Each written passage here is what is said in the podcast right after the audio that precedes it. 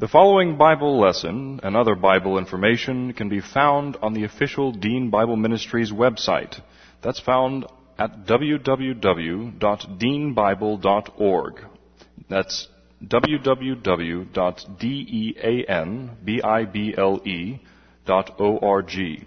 Or write to Dean Bible Ministries Incorporated. That's at address 5868 Westheimer, W-E-S-T-H-E-I-M-E-R, number 461, Houston, Texas 77057. Dr. Dean is the pastor of West Houston Bible Church. And now, here's Dr. Dean with the Bible lesson. A couple of announcements before we look into the Word. Remember, next Saturday we'll have the uh, ladies' prayer luncheon, correct? No?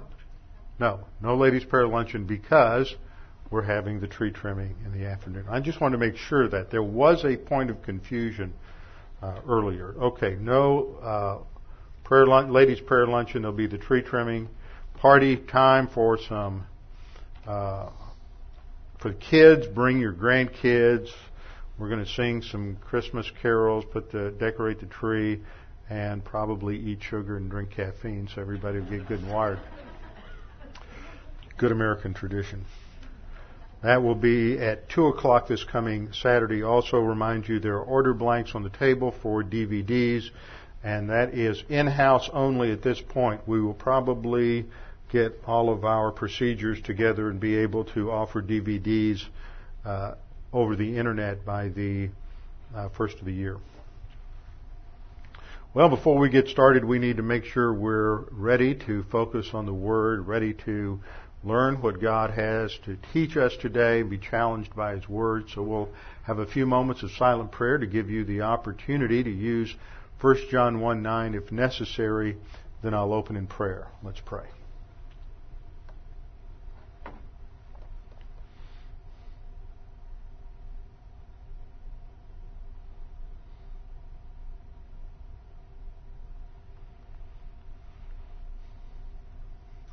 Father, again, we come before you in gratitude for all that you have provided for us.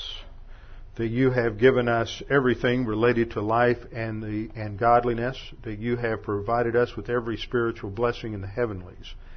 That you have provided us with the tools, the mechanics, the promises, the procedures to face every issue in life. That we may have stability. That we may have happiness and joy no matter what our circumstances may be and rather than being slaves to circumstances or situations, we are uh, living as ambassadors for you in this world. And we pray that we might keep before our thinking the fact that we are indeed ambassadors, that we are serving here temporarily as witnesses to your grace. Now, Father, as we study your word this morning, we pray that we may be refreshed and challenged, that we may understand the things that are taught, and that the whole, God the Holy Spirit would make these things real to us. We pray this in Jesus' name. Amen. We're in a basic series, so therefore I keep trying to keep things basic. I was talking with uh, a friend of mine last week, and I said the hardest thing is when is is when I'm teaching basics is to not think too much about what it is that I'm teaching because I'm really trying to keep this at a level that, that we can use to give to believers who don't know much about the Christian life or to unbelievers who may not even be saved so that this is at a level that they can understand with very little biblical frame of reference. We live in a day to day that is so sad that that the the unsaved, the normal person living out there and the United States of America has almost no biblical knowledge today. Unlike generations before, they at least were acquainted with it in some cultural sense. There was, they were allowed to talk about Bible and biblical stories at, in public schools, and they did in public schools. So there was a, a cultural awareness, and and much of English literature historically, not most of the contemporary uh, shallow, superficial, postmodern, existential, depressing stuff that kids have to read in school today. but historical English literature that was written before the early ninth, or early 20th century has a multitude of allusions to biblical names, events, circumstances, and and people today are just so ignorant biblically that they can't understand uh, those particular things. So we really have to, in some ways, bring things down to that uh, lower shelf. And then even when I get to the lower shelf, I think, oh, gee, I'm 10 feet over their head. So I'm trying not to, as I said, think too much. I start thinking on this. I start coming up with all kinds of new ideas and developing new things. And, and this is just a, a basic series to get us the foundations related to the Christian life and living the Christian life. So we covered basic five spiritual skills, one lesson each, confession, walking by the Holy Spirit, faith rest drill, grace orientation, doctrinal orientation, and now I'm focusing on the responsibilities of the priesthood and then the duties of our ambassadorship, and that is crucial to living the Christian life. We have spiritual skills that precede the function of our Christian life in terms of priesthood and ambassadorship. The functions of the priesthood, the duties of our ambassadorship are the outgrowth, the consequence of spiritual growth and spirituality. Uh, the way that's usually taught in many churches in many circumstances is that the duties of the ambassadorship, the priestly responsibilities are the means of spiritual growth. So you have to go witness, you have to pray, you have to read your Bible, you have to give to be spiritual and they put the cart before the horse. They get things reversed, and so it reduces itself to a legalistic approach, fundamentally, to the Christian life. Let's get everybody doing, doing, doing some sort of overt thing, and then the result is that they'll be spiritual, and the result is we have the mess that we're in today in Christianity. In fact, if any of you take the Houston Chronicle, I would encourage you to read an article that was on the front page of the religion section in the Chronicle in yesterday's paper. And it re- was talking about a book that came out. Uh, don't have the article in front of me or the title, but it's a book by James Davison Hunter, who is a sort of an evangelical sociologist. He's written a number of books over the last 20 years with his sort of evaluating with his, his finger on the pulse of what's happening in uh, contemporary evangelicalism. And he's talking about the fact that we have become so, uh, we have confused marketing and materialism with spirituality and, and Bible study that uh, actual Bible study has just been uh, destroyed and compromised in the process and the average evangelical today is devoid of any sense of moral absolutes or moral certainty. And so the moral compass of the contemporary Christian has been completely destroyed. And the, you go into your standard evangelical church, which ought to be a beacon on a hill, which ought to be a light to the world, a shining example of spiritual excellence and they're no different from the culture around them. In fact, recent uh, surveys have shown that even though some people want to challenge it, I don't think it's challengeable, that the divorce rate inside the church is as high as the divorce rate outside the church. Now, what difference does doctrine make?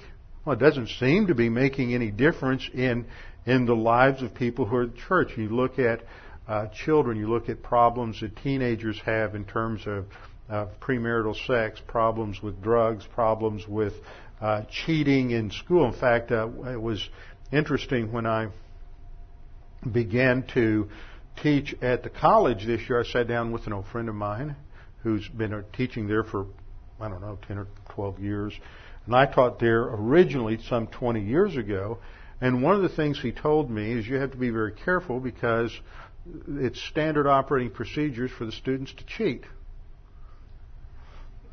I thought, cheating at a Christian liberal arts school? Well, yeah, they, they don't know any different. They've been cheating ever since they were in kindergarten. It's the standard operating procedure of the world, and nobody has really has really challenged them that this is wrong. It's contrary to their to their spiritual life, and they just think of this as this is how they live. The world is so much inside the church today that Christians are no longer living and setting the standard by living according to the Word. They just come to church for entertainment and in order to stroke God so God will give them blessings, and that's the message that comes out in most churches today. So we're in a sad state, and we need basic doctrine just needs to be communicated to so many people. So that's the reason for this series. And last Sunday we began to teach on prayer, and I talked about the priority of prayer. We began with a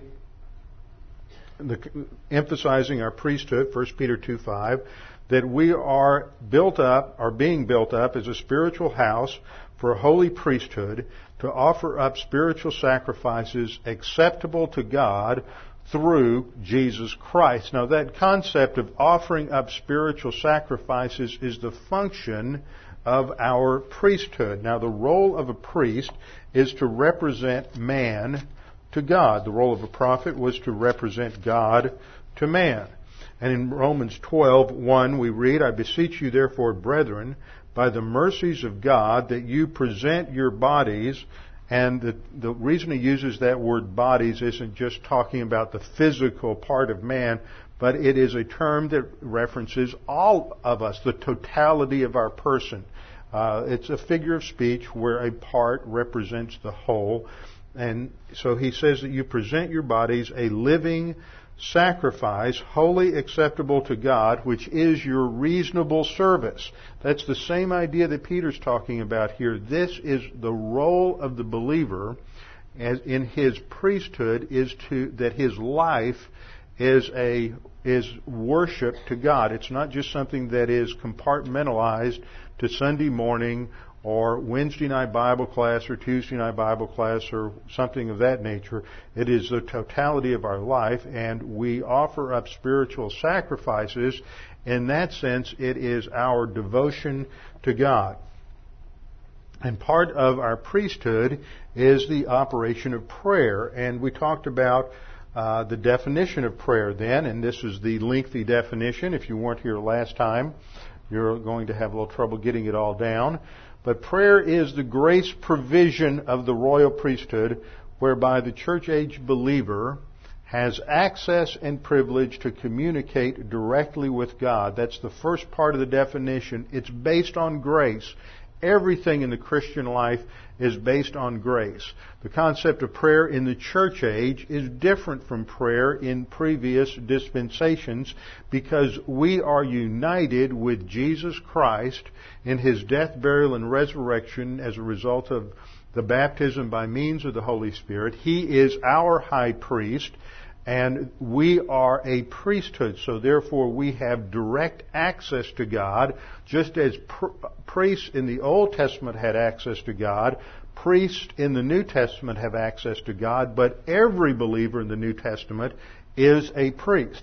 So we have access and privilege to communicate directly with God. We can come boldly before the throne of grace. Now, the second part of the definition is what we'll get into some this morning and then next week, and that is the procedures of prayer, the parts of prayer, the different types of communication. So, in the definition we read, the purpose of this communication is to acknowledge our sin, that is confession, to express adoration and praise to God, to give thanks, expression of gratitude and thanksgiving, to intercede for others, and to convey our own personal needs, petitions, and to conduct intimate conversations with God. That's what prayer is. It's an intimate conversation with God. And as we grow and mature as believers, that begins to dominate our life and our thinking as our standard uh, way of operating as believers. So we're breaking it down into uh, five categories. We talked about the priority of prayer last time the priority of prayer. This is a high priority for the Christian life mandated in the New Testament, and I was pleased to see that uh, as a result of my teaching last Sunday and emphasizing the importance of corporate prayer that we find in the Scripture, that we had almost standing room only in prayer meeting uh, Wednesday, I mean Tuesday night. So we have prayer meeting for the church at 7:30, and it was good to see so many show up. Uh, tonight, or this morning rather, we're talking about the prerequisites for prayer, and we may get into the procedures for prayer. We will then conclude next time with a summation of the principles of prayer and look at some of the promises for prayer and what they say and what they don't say. Often prayer promises are ripped out of context and people try to make them say either more than they're saying or they make them say something that they're not saying at all. So we have to look at some of the key promises that we have for prayer. Prayer is part of our priesthood and it is part of our function as believers to go before the throne of grace and obtain mercy and find grace to help in time of need. So prayer is a priority as we saw last time. It is our communication lifeline to God the Father. And as a child of God, we go to the Father with everything. He desires for us to bring everything before Him. There's nothing too trivial, nothing too minor, no detail too insignificant in our lives for us to bring uh, before Him as a matter of, of our uh, Christian life. Our model in the Christian life, of course, is the Lord Jesus Christ. He set the pattern for the spiritual life of the church age. He was the pioneer. He is the one who demonstrated for us how to uh, solve problems in the spiritual life during the period of the incarnation leading up to the cross. As such, in his perfect humanity, he prayed often and he prayed, prayed frequently. Mark 135 is one of many verses I referenced last Sunday morning, which indicate something about his prayer life. There we read, Now in the morning, having risen a long while before daylight, he went out and departed to a solitary place, and there he prayed. Now, as I pointed out last time, for those of you who aren't morning people and who are challenged in your uh, your your daily time clock, that doesn't mean that you need to get up early in the morning before dawn in order to pray and be spiritual. The point here is he chose a time when there were no distractions. When, of course, it wouldn't apply to him, but when the phone's not ringing, when there's not uh, interference from people coming by or work or whatever, finding a time when you're you're able to isolate yourself from the any distractions and focus on the Lord and, and praying. And there's different ways that we can uh, pray. Sometimes folks say, well, how in the world could you pray for an hour or for two hours? And we'll talk about that a little bit uh, this week and next week as well. We saw that other scriptures in the New Testament indicate this priority. So it's not just something the Lord did, but the early church followed that example. In Acts 2.42 we read, and they, that is the, the early church from the day of Pentecost, continued steadfastly in the apostles' doctrine and fellowship. The word translated stead, continued steadfastly is the Greek word proskartereo, which means continuously. It was a priority. They were faithful in the procedures of the Christian life. They made it a priority. They focused on two things, doctrine and fellowship. Fellowship is then broken down into two components. Breaking of bread, which is communion, and prayer, which is communication. So you have communion with God and communication with God, telling us that fellowship in this verse is not talking about fellowship with other believers. It is talking about fellowship with God.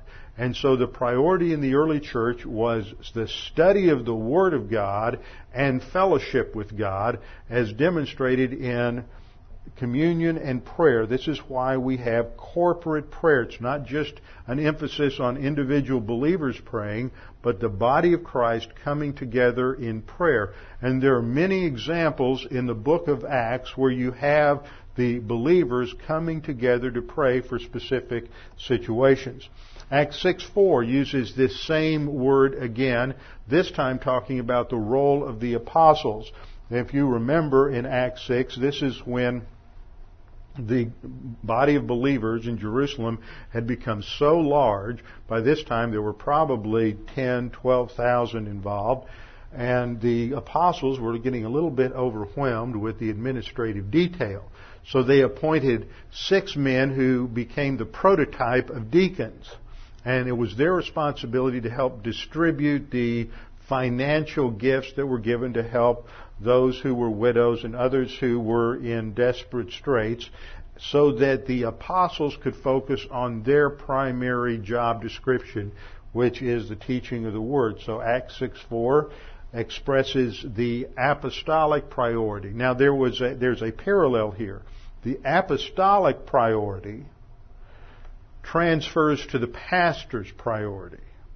The priority of these six men who were chosen as servants becomes the pattern for deacons and the leadership among the congregation to help the pastor do their job. So the pastor's responsibility was prayer and the ministry of the word. That's the pastor's job description. That's what God expects. When I teach pastors, I frequently tell them that at the judgment seat of Christ, the Lord Jesus Christ is only going to be asking you about two things. One, did you feed my sheep? And two, did you equip the saints? When Jesus was teaching the disciples in uh, John chapter uh, 31, uh, yeah, John 31, he said to Peter, "If you love me, feed my sheep." Three times he made that point. That's the pastor's responsibilities to feed the sheep. It's not the pastor's responsibility to visit the sick in the hospital, to visit the visitors who come to the church, to uh, be involved in community uh, politics, or all of the other things that that many churches expect their pastors to be doing. What God expects the pastors to be doing is feeding the sheep, not building the church. Jesus told Peter that it was on this rock, that is the recognition that Jesus Christ was the Messiah, that I will build my church. It's Jesus Christ's role to build the church. It is the pastor's job to feed the sheep. But what we have today in many churches, or most churches, is that the pastor is trying to build the church and he leaves it up to untrained lay leadership, Sunday school teachers, whatever, to feed the sheep. And so the sheep don't know very much because the lay leadership doesn't know very much. Now I know there are some places where there are exceptions to that, but they're few.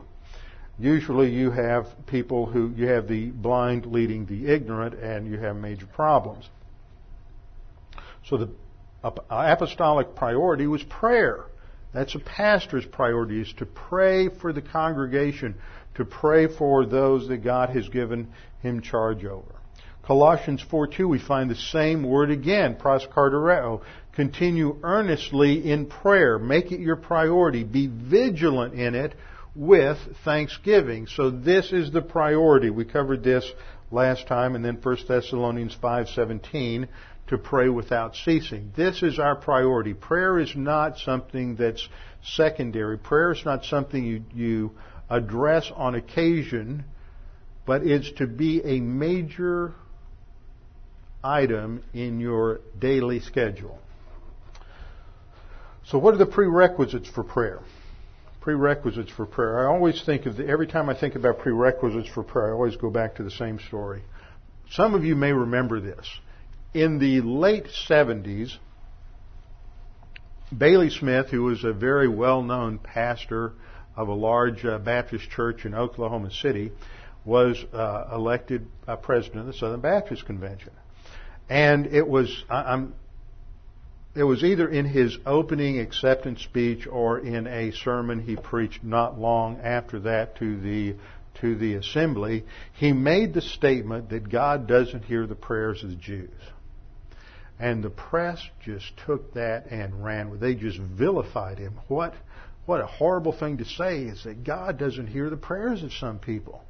And oh, there was this huge uproar, and of course, in the kind of culture we're in, everybody has to be politically correct, and they put all this pressure on him. And I think he eventually was forced to apologize just to, uh, so the uproar and the furor would would die down. But he was absolutely correct the Bible clearly says that God does not listen to everybody's prayers. You have passages such as Isaiah 115 where God is talking, and he says, When you spread out your hands, I will hide my eyes from you. And he's talking to the Jews. He goes on to say, Even though you make many prayers, I will not hear. Your hands are full of blood. See, the problem was there is ongoing sin in the life of the nation, and as a result of the carnality, God was not going to listen to their prayers. Jeremiah says the same kind of thing in Jeremiah 11:14. He tells Jeremiah specifically not to intercede for the people. So do not pray for this people or lift up a cry or prayer for them, for I will not hear them in the time that they cry out to me because of their trouble. So there are times when God does not listen to believers' prayers because of sin in the life, and there's also times that God doesn't listen to the prayers of unbelievers. God is not required to listen to every prayer. I think this assumption that God is supposed to listen to everybody's prayer is a result of American democratization of everything. Everybody ought to be able to do everything and everybody ought to have access to everything. Well, that's not what the scriptures teach. Uh, the scriptures teach that God does not hear the prayers of the unsaved. He doesn't hear the prayers of the Buddhist. He doesn't hear the prayers of the Hindus. He doesn't hear the prayers of Mormons. He doesn't hear the prayer of Muslims, Scientologists, or Jews. He only hears prayers of those who have put their faith in Jesus Christ. Now, some people say, well, that's not fair. No, it is fair. It is just. And that's exactly what the issue is. The issue is the justice of God. Because what the justice of God what the righteousness of God rejects, the justice of God condemns. And so if we are under condemnation from the justice of God because we don't meet God's righteous standard, then we cannot have a relationship with Him. Therefore we can't communicate with God. So it is justice that is at the very heart of the problem. So the first issue, the first prerequisite for prayer is that we possess the same righteousness that God has. So we have to be a believer in the Lord Jesus Christ because at the instant that you put your faith alone in Christ alone, God gives you His very own righteousness. 2 Corinthians 5 says that He who knew no sin was made sin for us that the righteousness of God might be found in us. So once we have the righteousness of God, it's not our own righteousness, then there is a compatibility between the human being who possesses Christ's righteousness and God. And because of that, the human being is now able to come to God in prayer. But that's not the only the only prerequisite there is one other prerequisite, and that has to do with our own mental attitude or spiritual status related to cleanliness. Psalm 66:18 we read, "If I regard wickedness in my heart, the Lord will not hear." So what we learn from this is that number one, God won't listen to the prayers of unbelievers because they don't possess righteousness. It's a justice issue. It is a fairness issue. And God is perfectly fair and perfectly just, and He won't listen to the prayers of unbelievers.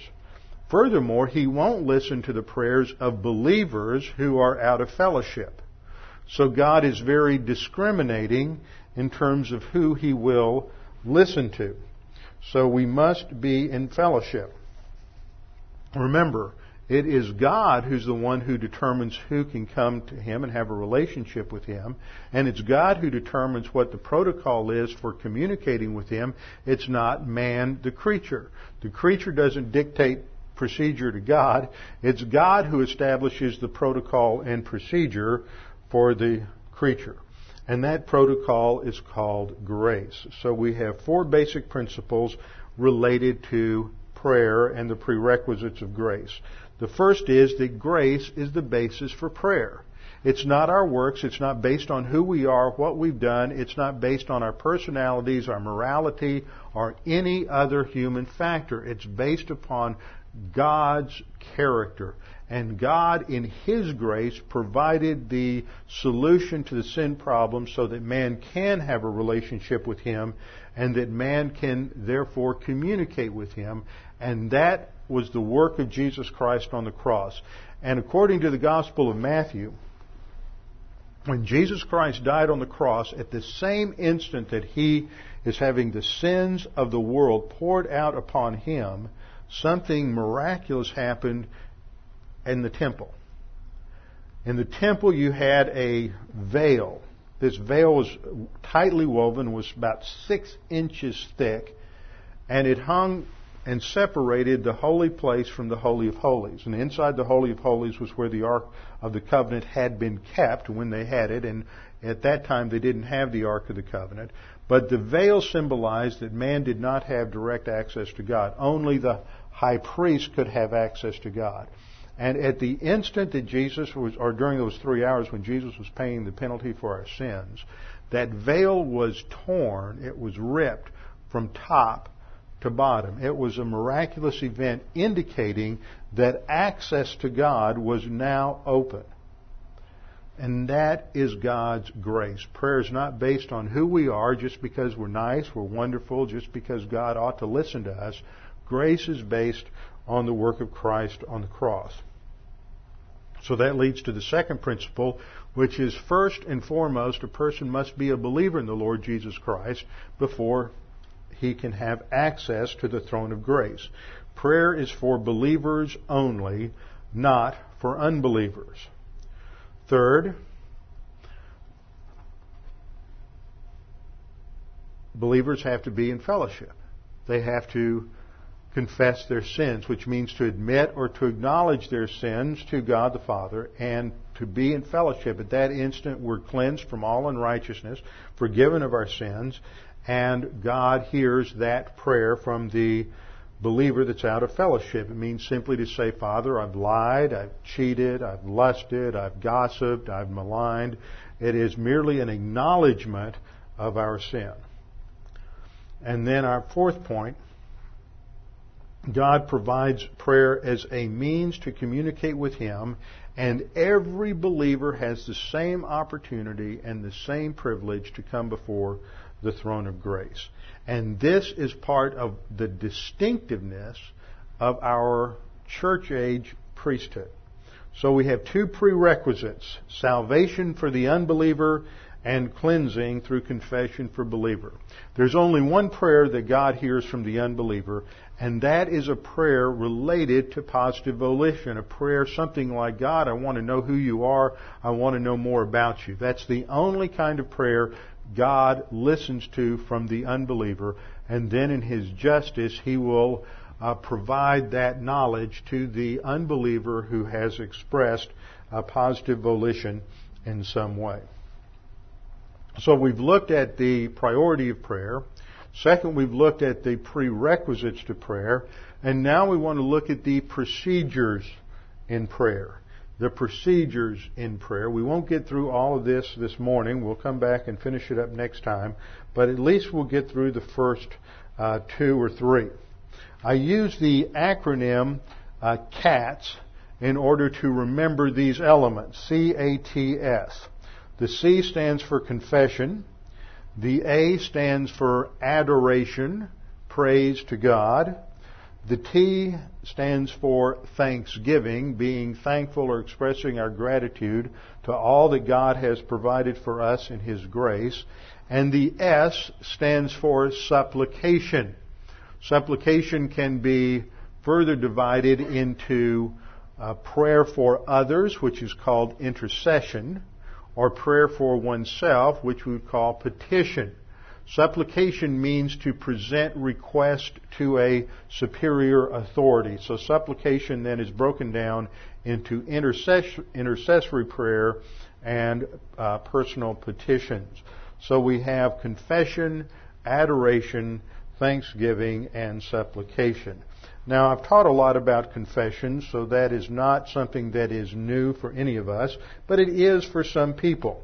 They do not realize that a believer out of fellowship is unclean. And the model comes from the Old Testament that before the priest could enter into the uh, holy place, he had to wash his hands and wash his feet. There had to be a cleansing. Uh, every time he came into the presence of God, which symbolized the fact that, that as you go through life, you go places, you do things that render you uh, unclean, you commit sin. And as a result of that, there has to be cleansing. This is pictured in the Old Testament with the procedures of the priesthood. The high priest, when he is inaugurated into his role, had to take a complete bath. It was a complete cleansing. That is uh, analogous to what happens when the believer is saved. There is a complete cleansing of all pre-salvation sin. But after you're saved, you still sin. Every believer still has a sin nature. You do things, you go places, you think things, you say things that come out of your sin nature that break fellowship with our Heavenly Father. So there has to be cleansing, not that you lose salvation, that doesn't happen, but that fellowship, that relationship with God is broken. So that God does not hear those prayers. We have passages such as Psalm 66:18, which I, we've already mentioned, but Proverbs 15:8 says the same kind of thing.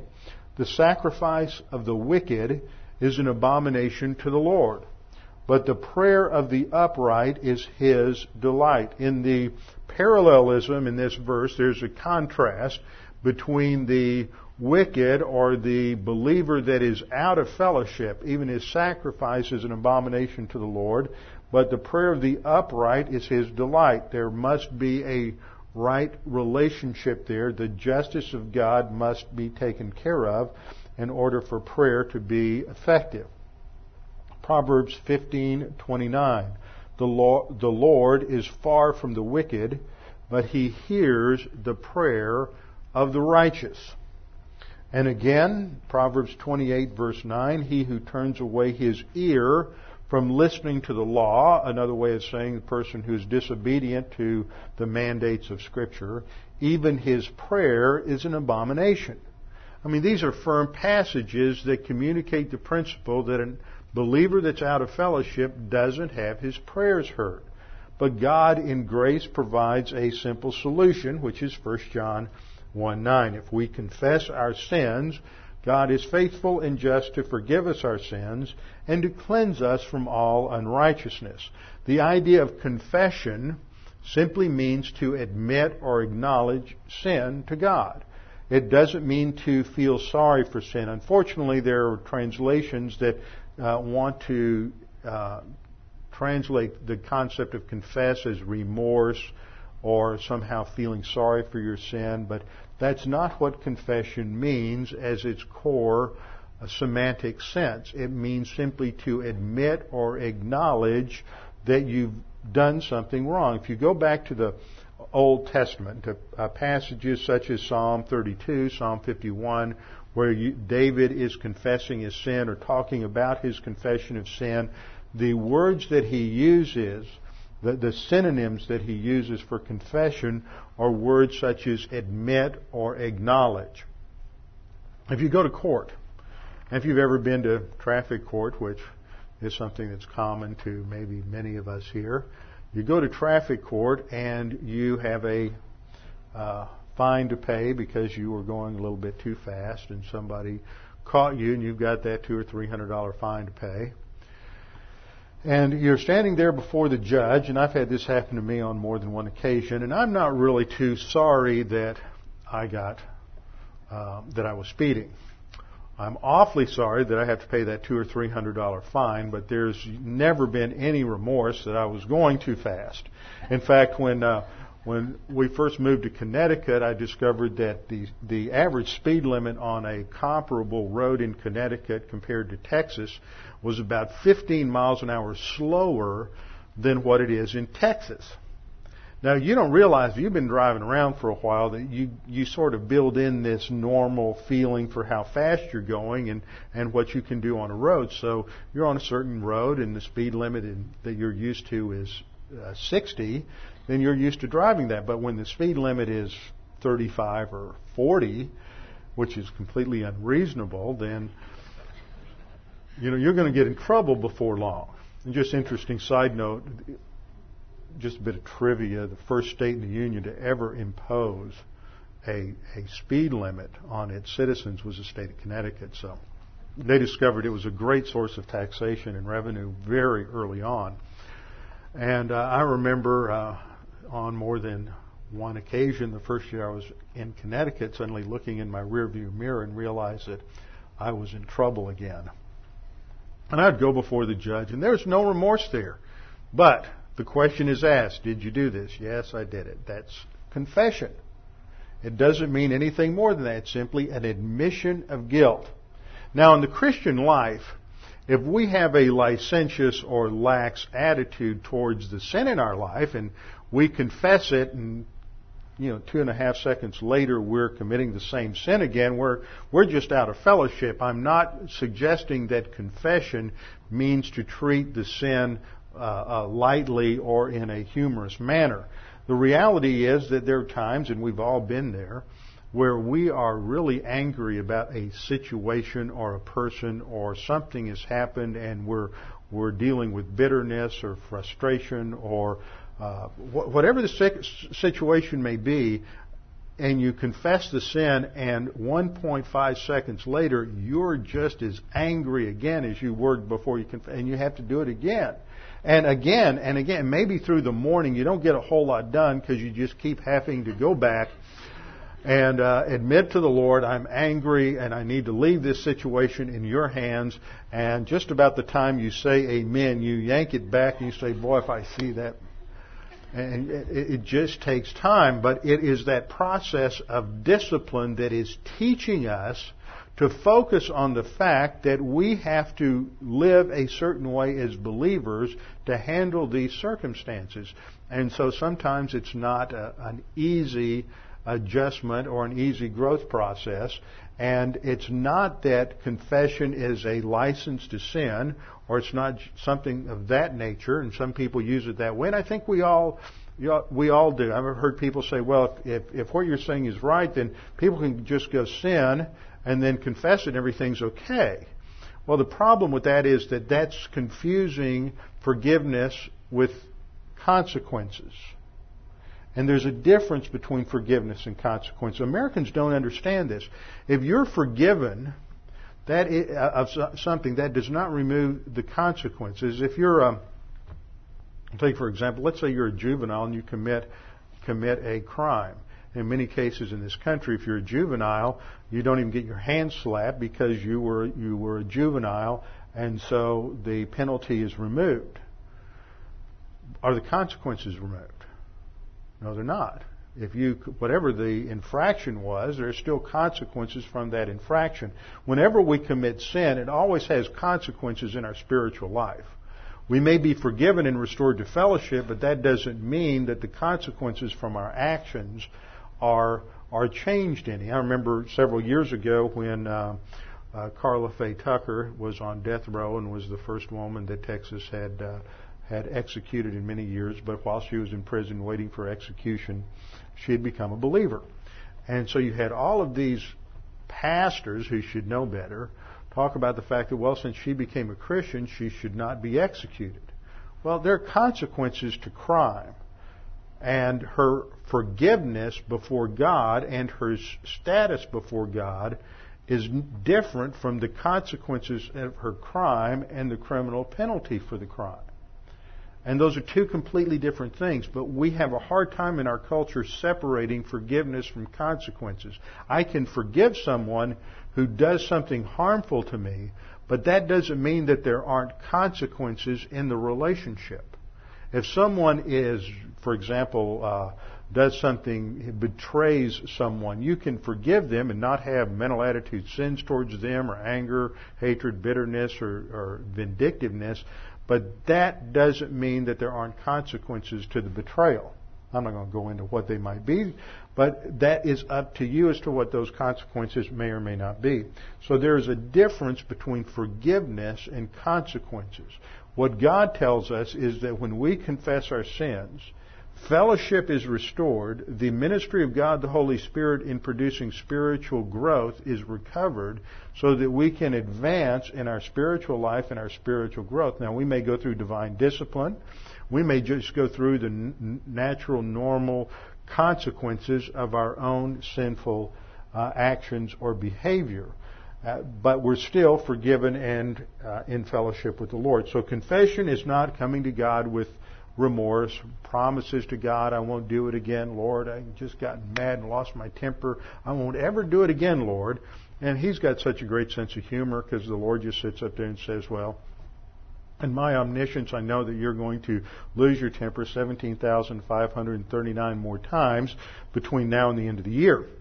So don't, uh, don't try to pull the wool over my eyes and thinking that you're going to bargain your way out of this we get all this human viewpoint mixed up with confession. It is simply an admission of guilt. It is an opportunity for us to recognize personally, in a sort of a psychological sense, that we have tried to handle the problem on our own, the situation on our own.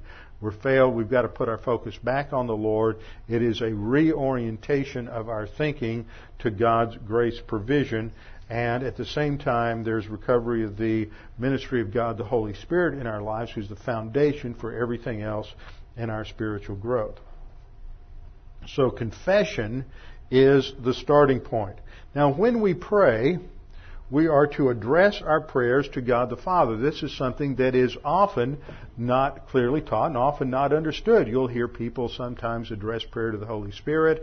Sometimes you'll hear prayer addressed to uh, the Lord Jesus Christ. Sometimes people just use the word Lord. You're never sure whether they're talking to the Father or to the Son.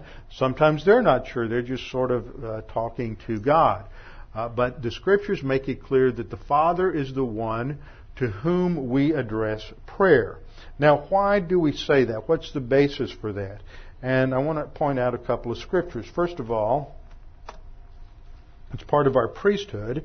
So as a priest, it's addressed to the one ultimately to whom we pray, and that's the Father. Matthew 6, verse 9, which is uh, sometimes called the Lord's Prayer, or uh, if you come from a Roman Catholic background, it's called the Our Father. I never knew that, having grown up a Protestant. It wasn't until I was two or three years in the pastorate somebody said, "Well, you never teach on the Our Father." Huh? I've got a master's in theology, gone through four years of seminary, been in church all my life. What's the Our Father? I never heard of that before. But that's how uh, the Roman Catholics refer to this. Anyway, this is a model uh, prayer that the Lord gives gave the disciples, and it began, "Our Father in heaven." Now, some people say, well, of course, when Jesus prayed, he would pray to the Father because he wouldn't be praying to himself. But there's a reason why the Lord Jesus Christ tells us to address prayer to the Father, and that is that the Father is the ultimate authority within the Trinity. So all prayer goes to the Father. That's part of the priesthood. So we have this is emphasized not only by the Lord Jesus Christ, but also by the Apostle Paul, Ephesians 3.14. For this reason I bow my knees to the Father of the Lord of our Lord Jesus Christ. 1 Peter 1:17, and if you call on the Father, who without partiality judges according to each one's work. So in each of these passages, it's the Father who's addressed. So we have to recognize that it's the Father we address in prayer because He is the ultimate authority in the Trinity. The second reason that we address prayer to the Father is because both Jesus Christ and the Holy Spirit, the other two members of the Trinity, are intercessors for us. So we don't pray to someone who is already interceding for us. We don't pray to the mediator. We pray to the one to whom he also is praying. Uh, we have passages such as John 14, 13, and 14 that refer to Christ's high priestly ministry of prayer. He says, whatever you ask in my name. See, we pray to the Father in the name of Jesus. It would be, uh, it would be out of order if we prayed to Jesus in His own name. So we pray to the Father. He says, whatever you ask in my name, that I will do, that the Father may be glorified in the Son. It is the Father who is to be glorified. Again in John 14, 14, if you ask anything in my name, I will do it. And then we're to pray in the power of the Holy Spirit, Ephesians 6:18.